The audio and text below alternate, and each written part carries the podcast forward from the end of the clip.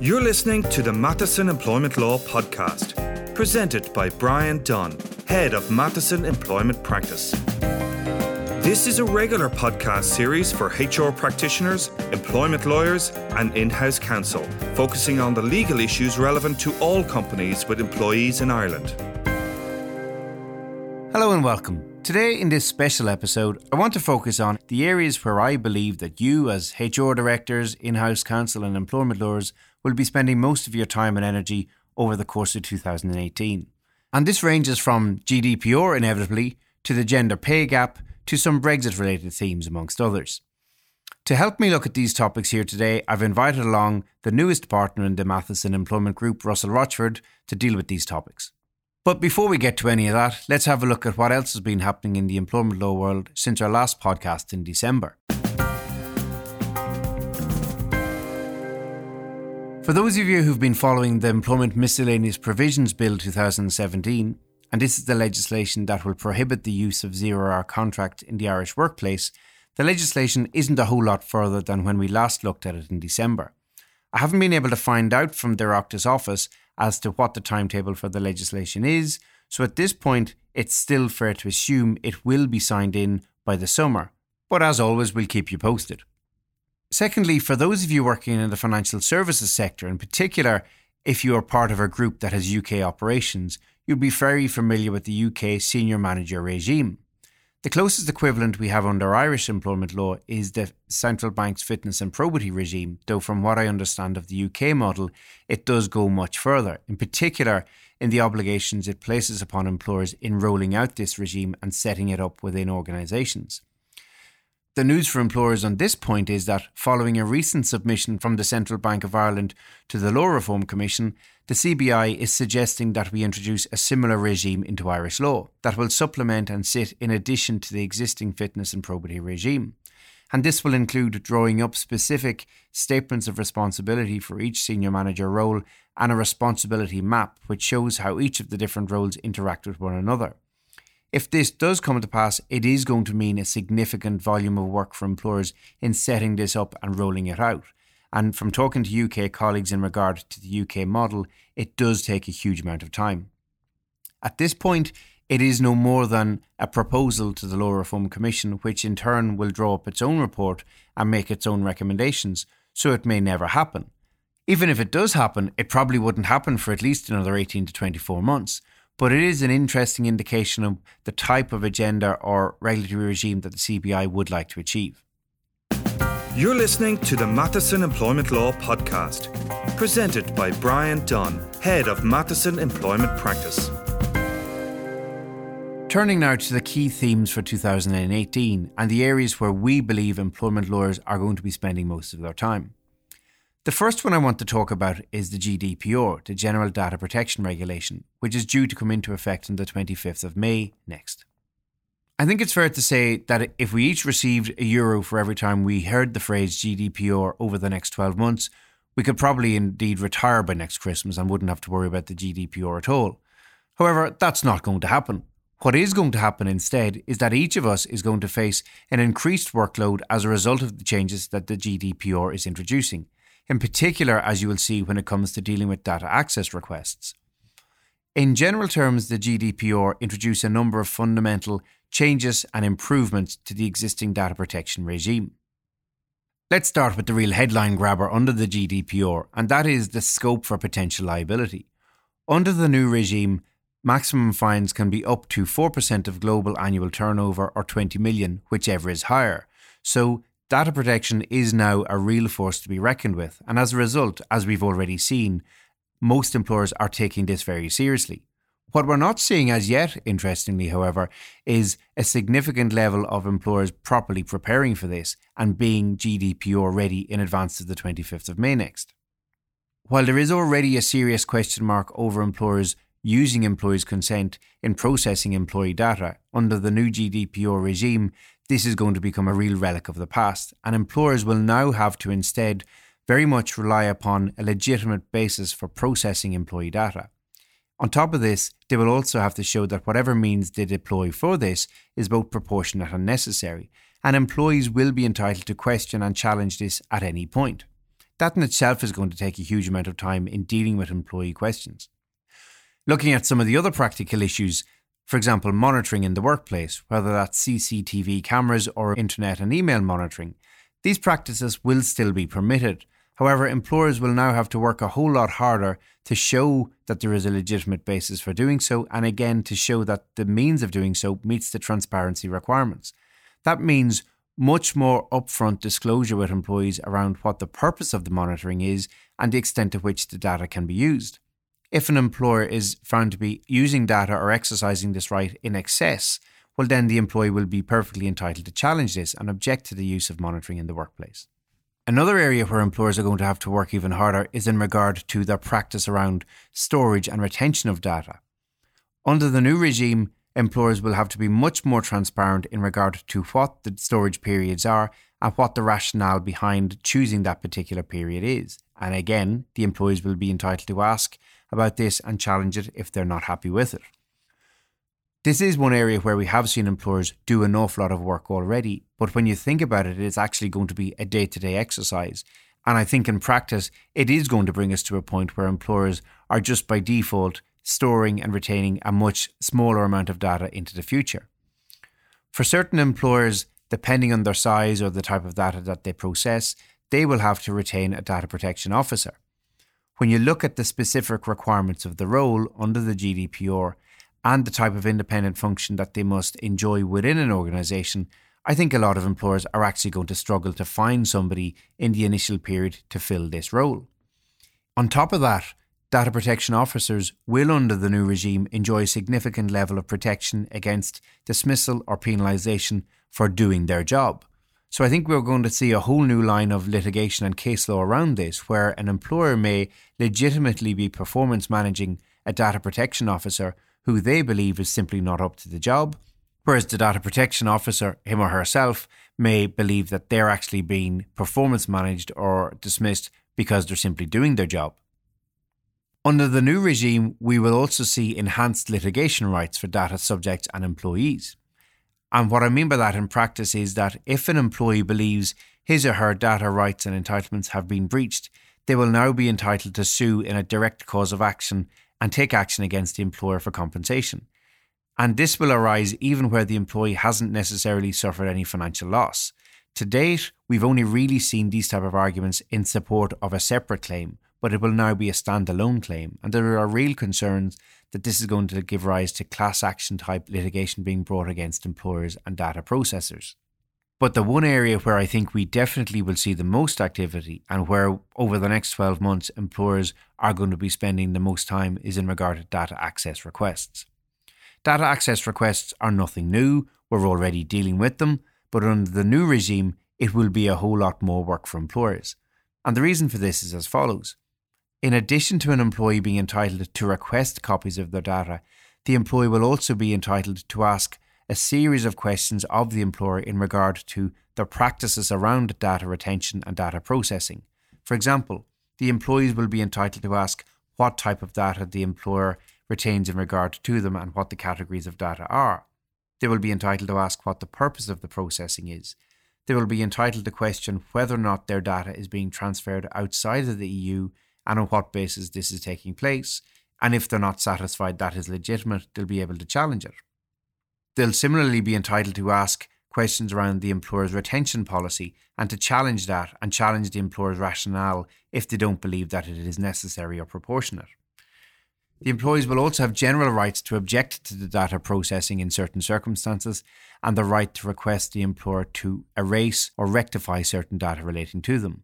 And this works in parallel with the general right to be forgotten under data protection law, which comes from a decision back in 2016 against Google Spain, the so called right to be forgotten case.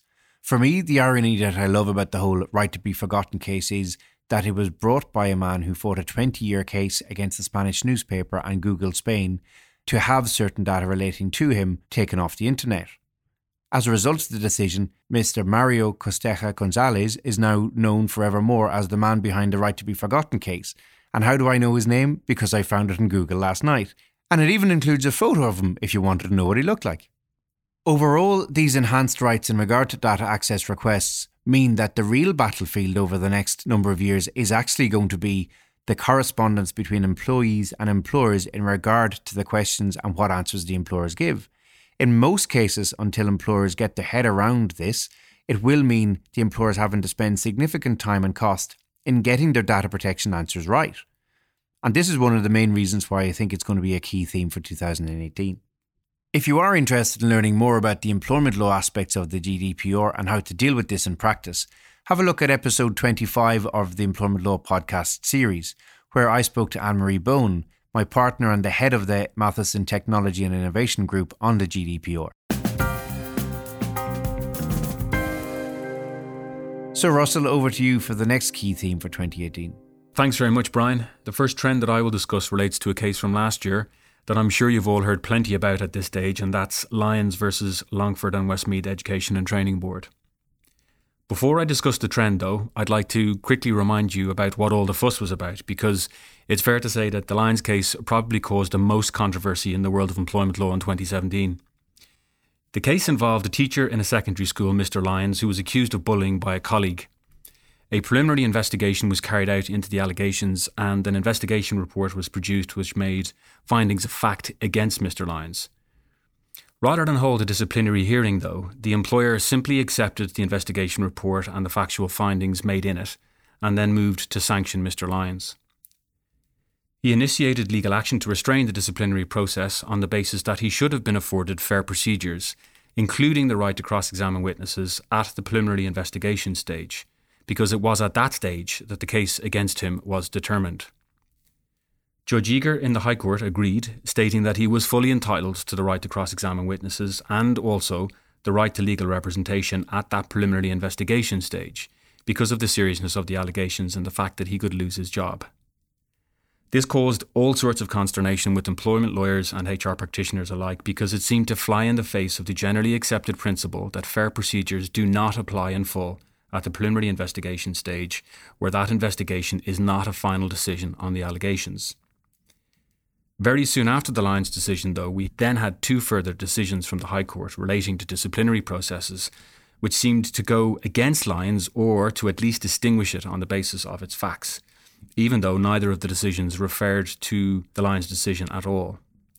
In particular, Judge McDermott in both of these cases made it clear that if the initial stage of the disciplinary process is no more than a fact gathering exercise to get the evidence together, and all that is decided is that there is something more to look into and nothing more, then the full range of fair procedures do not apply. If, however, it's at a stage where findings of fact are made that can then lead to an, adverse finding or possible sanction against the employee, well, then fair procedures do apply. So these cases seem to clarify that the Lyons case is by no means conclusive authority for the view that employees are entitled to fair procedures at the preliminary investigation stage. It is only if the investigation stage is a fact finding exercise that fair procedures apply at that stage, and the right to legal representation at these meetings is really only limited to very serious disciplinary cases. However, we're still waiting on either a High Court or a Supreme Court judgment which properly clarifies the position and reconciles the three decisions. It is anticipated and, to be perfectly honest, hoped that we get this clarification in 2018, particularly in relation to when fair procedures apply at different stages of a disciplinary process, and also the extent to which cross examination and legal representation should be allowed, even where fair procedures apply.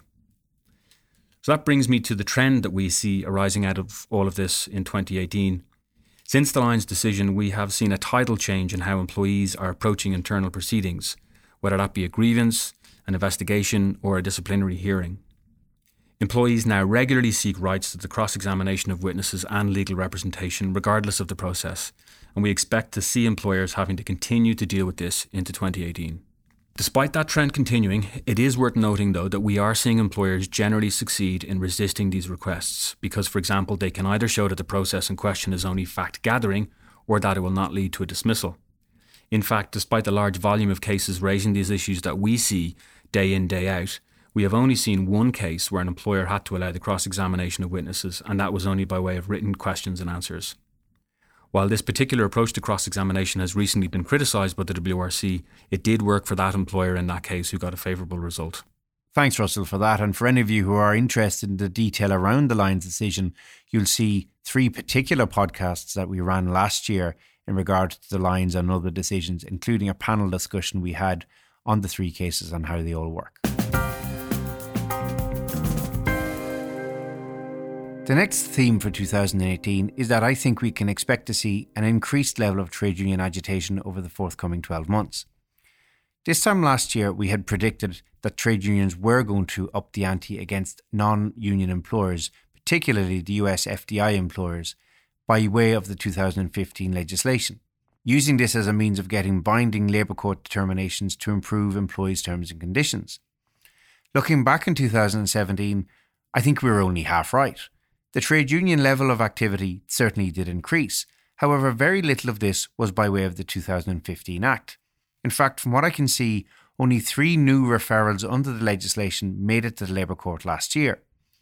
When you add to this the fact that in October, SIPTU called upon the government to hold a referendum on the right of employees to collectively bargain in the workplace and to require employers to recognise unions, it suggests to me that the union movement has collectively given up on the 2015 Act and don't necessarily see it as being an effective means of protecting employees or an effective means of promoting trade union recognition, which is a very interesting development and not one that I think the majority of people would have expected. I think it's clear that there is an obvious campaign by the unions to achieve a much greater level of trade union recognition amongst the FDI employers in Ireland. And in that regard, they are going after a large number of employers that traditionally they simply wouldn't have considered a target over the past 20 years or so. What we're seeing in practice in particular is that they're going after a large number of the pharma clients and medical devices clients, and you'll see lots of this in the newspapers. But the way they're going about it is interesting. It's the traditional trade union approach of demanding letters into senior management, be it in Ireland or the US at parent level, requesting the right to bargain and claiming to represent a large number of employees, even if that's not necessarily the case. Where these letters don't get them the outcome they want, the unions are threatening industrial action, and in some cases, we've seen them go ahead with pickets. They're also, in parallel, bringing claims before the Labour Court, but under the non binding Industrial Relations Acts rather than using the mechanism that would actually have given them a binding determination at the end of the process. And what I think we can predict for 2018 is that this campaign is going to continue and employers can expect to see an even greater level of agitation, particularly those employers that are the large, high profile US FDI names in Ireland. The win that the unions achieved against Ryanair in December is without a doubt going to give them a significant boost in confidence and momentum. Because the way the unions will rightly see this is that if, albeit after a 30 year struggle, they could eventually crack Ryanair, well, then they must have a real chance with some of the large US employers in Ireland. And for this reason, it's one of our key predictions for 2018. You're listening to the Matheson Employment Law Podcast, presented by Bryan Dunne, Head of Matheson Employment Practice. Russell, back to you for the next key theme for 2018. Thanks very much, Bryan. The second trend that I want to discuss is again one that made the news quite a bit last year and one that we expect to be very prominent again this year, and that is the use of mandatory retirement ages. These are, by their very nature, a form of age discrimination, and the Employment Equality Acts were amended in early 2016 to basically bring Ireland in line with the rest of the EU, uh, so as to permit employers to use mandatory retirement ages provided they could be objectively justified. Last year, we also saw a number of high profile cases where employees challenged their employer's right to use retirement ages, and again, we see this trend continuing into this year. In addition to all of that, Bryan updated you last year in podcasts on the progress of the two private member bills which have been working their way through the legislative process. By way of a recap, the first private members bill proposed the prohibition of retirement ages as a matter of law, except for employees in the Gardaí, security forces, and other security related roles. So it was really quite restrictive. The second bill, though, is a lot more balanced as that proposes to prohibit employers from enforcing a mandatory retirement age but only if the employee can show that they are physically fit and capable of continuing in the role for which they have been contracted for. Both of these bills are still at the second of five stages in the legislative process, but the government has been clear that it doesn't intend to oppose them. So we do expect that mandatory retirement ages will either be significantly qualified or entirely eliminated in 2018. We also believe as well that this will help create the sort of social engineering that we saw when the Employment Equality Acts were introduced all the way back in 1998 to provide fundamental equality rights to people with protected characteristics. As standards in health improve, more and more employees are seeking to work longer, and the enactment of legislation this year hopefully will invariably facilitate this and make requests to work longer a much more common occurrence. This, in turn, will have a big impact on an employer's ability to deal with the issue of retirement and also how they manage employees that are at a senior level uh, within organisations. On that front, it's important to note that the WRC has just this month issued a new code of practice which sets out best practice guidance and procedures for employers and employees in relation to how they deal with the retirement process. Amongst other things, the code sets out a very useful procedure for employers and employees to follow where an employee has requested to work beyond their retirement age. While the code is not legally binding in itself, the WRC and courts will, of course, take into account an employer's adherence to the code when considering cases relating to retirement ages.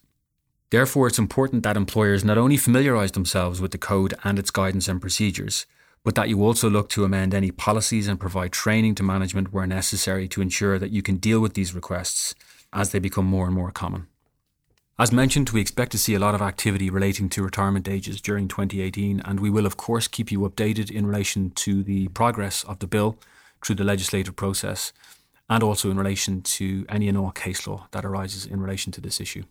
Thanks, Russell. Again, that's something we've covered in some of the earlier podcasts in our news roundup, just as to where that legislation is and where it has come from.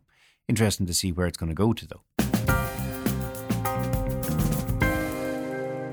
The next theme I want to look at, and the next area where I think employers are going to be spending an increased amount of time over the next 12 months, is in relation to Brexit.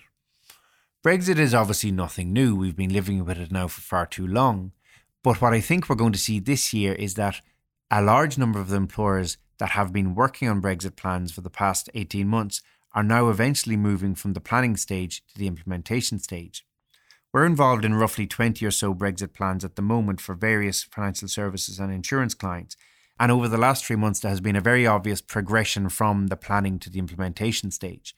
So I think over the next 12 months, we will eventually see the employees who are based in London and who were touted to be moving to Dublin as a result of Brexit eventually doing so. From what we're seeing is that in the majority of these cases, it is not a huge number of employees. Certainly, it's not the thousands of employees that a lot of the media is talking about. And I don't think there's a single project we're involved in where the number of employees relocating is anywhere close to a thousand. For those of you who are interested in how these plans are actually being structured, it's being achieved by way of a cross border merger of a UK business into an existing Irish company, with the Irish company remaining as the surviving employer under the European wide cross border merger regulations. If the two businesses involved are an Irish business and a UK business, at least on the employment law front, it is relatively straightforward. If, however, the project involves a broader continental European based business that may involve employee participation rights, and by that I mean the right of an employee to sit on the board and represent the employees, such as you see in Germany and some other European countries, well, then that becomes a much more complicated process. Because under Irish law and under the cross border merger regulations, the surviving employer is required to replicate that. So, in the Irish case, even though it's not a feature of Irish employment law, an Irish company would have to introduce this facility. That is an extremely time consuming process for an employer, and in the two or three examples that we've been through with clients in the past on it, it is something that is best avoided. So I would say, as part of your Brexit planning and implementation, it should be one of the first questions you're asking whether or not any of the businesses involved are coming from those parts of Europe that provide for employee participation. Overall, our prediction on the Brexit front for 2018, insofar as it relates to employment law, is that we are eventually going to see this implementation take place. Russell, I'll hand it back to you to finish on the key themes for today. So, the next trend relates to the Gender Pay Gap Information Bill, which Bryan talked about in some of his podcasts last year. While there is no timetable at this point in time to confirm when it will move through the remaining stages, we do expect that this will happen quite quickly over the coming months because, first of all, there is very little detail in the actual bill itself. But also, we don't expect much debate anyway in the Houses of the Oireachtas because it is so important and because of how high profile the legislation is. By way of a quick reminder as to what it proposes, the bill will essentially authorise the Irish Human Rights and Equality Commission to introduce a new statutory regime This regime will require employers that have 50 or more employees to provide information in relation to the gender pay gap and the scale of any differences in their organisation. The legislation is broadly based on the equivalent legislation in the UK, which was introduced in April last year to impose obligations on public and private sector employers with more than 250 employees in relation to pay gap reporting. Since its enactment, it has given rise to a lot of attention as pay inequality in large institutions and companies in the UK have been reported.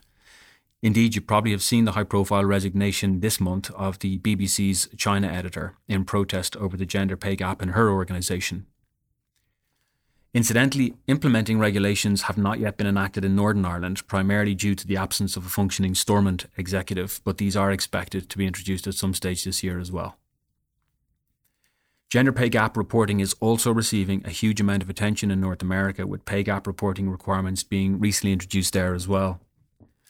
With Ireland slightly behind the curve, though, with our legislation, it does afford employers here an opportunity to rectify any unintentional gender related issues before the reporting requirement comes into effect. It is therefore certainly worth reviewing your payroll and other pay related data at an early stage to start this analysis. One of the interesting aspects to our gender pay bill is that while the fines under the legislation are only up to 5,000 euros for an offence, which is relatively low in most people's books, the bill does provide for what in effect is a register of offenders, where employers who are found to have breached the legislation will be named and shamed.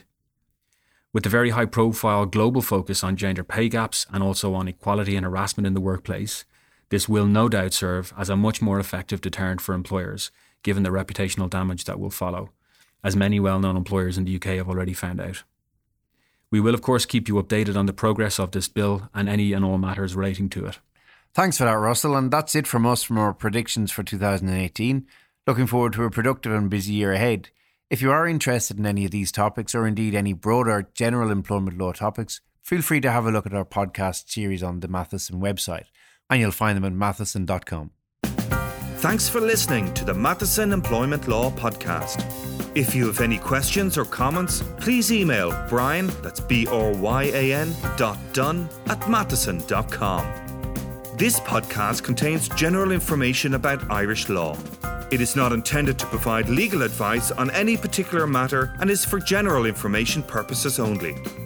You should not act or refrain from acting on the basis of any material contained in this podcast without seeking the appropriate legal or other professional advice. Tune in next time for another Matheson Employment Law podcast. For further information, visit matheson.com.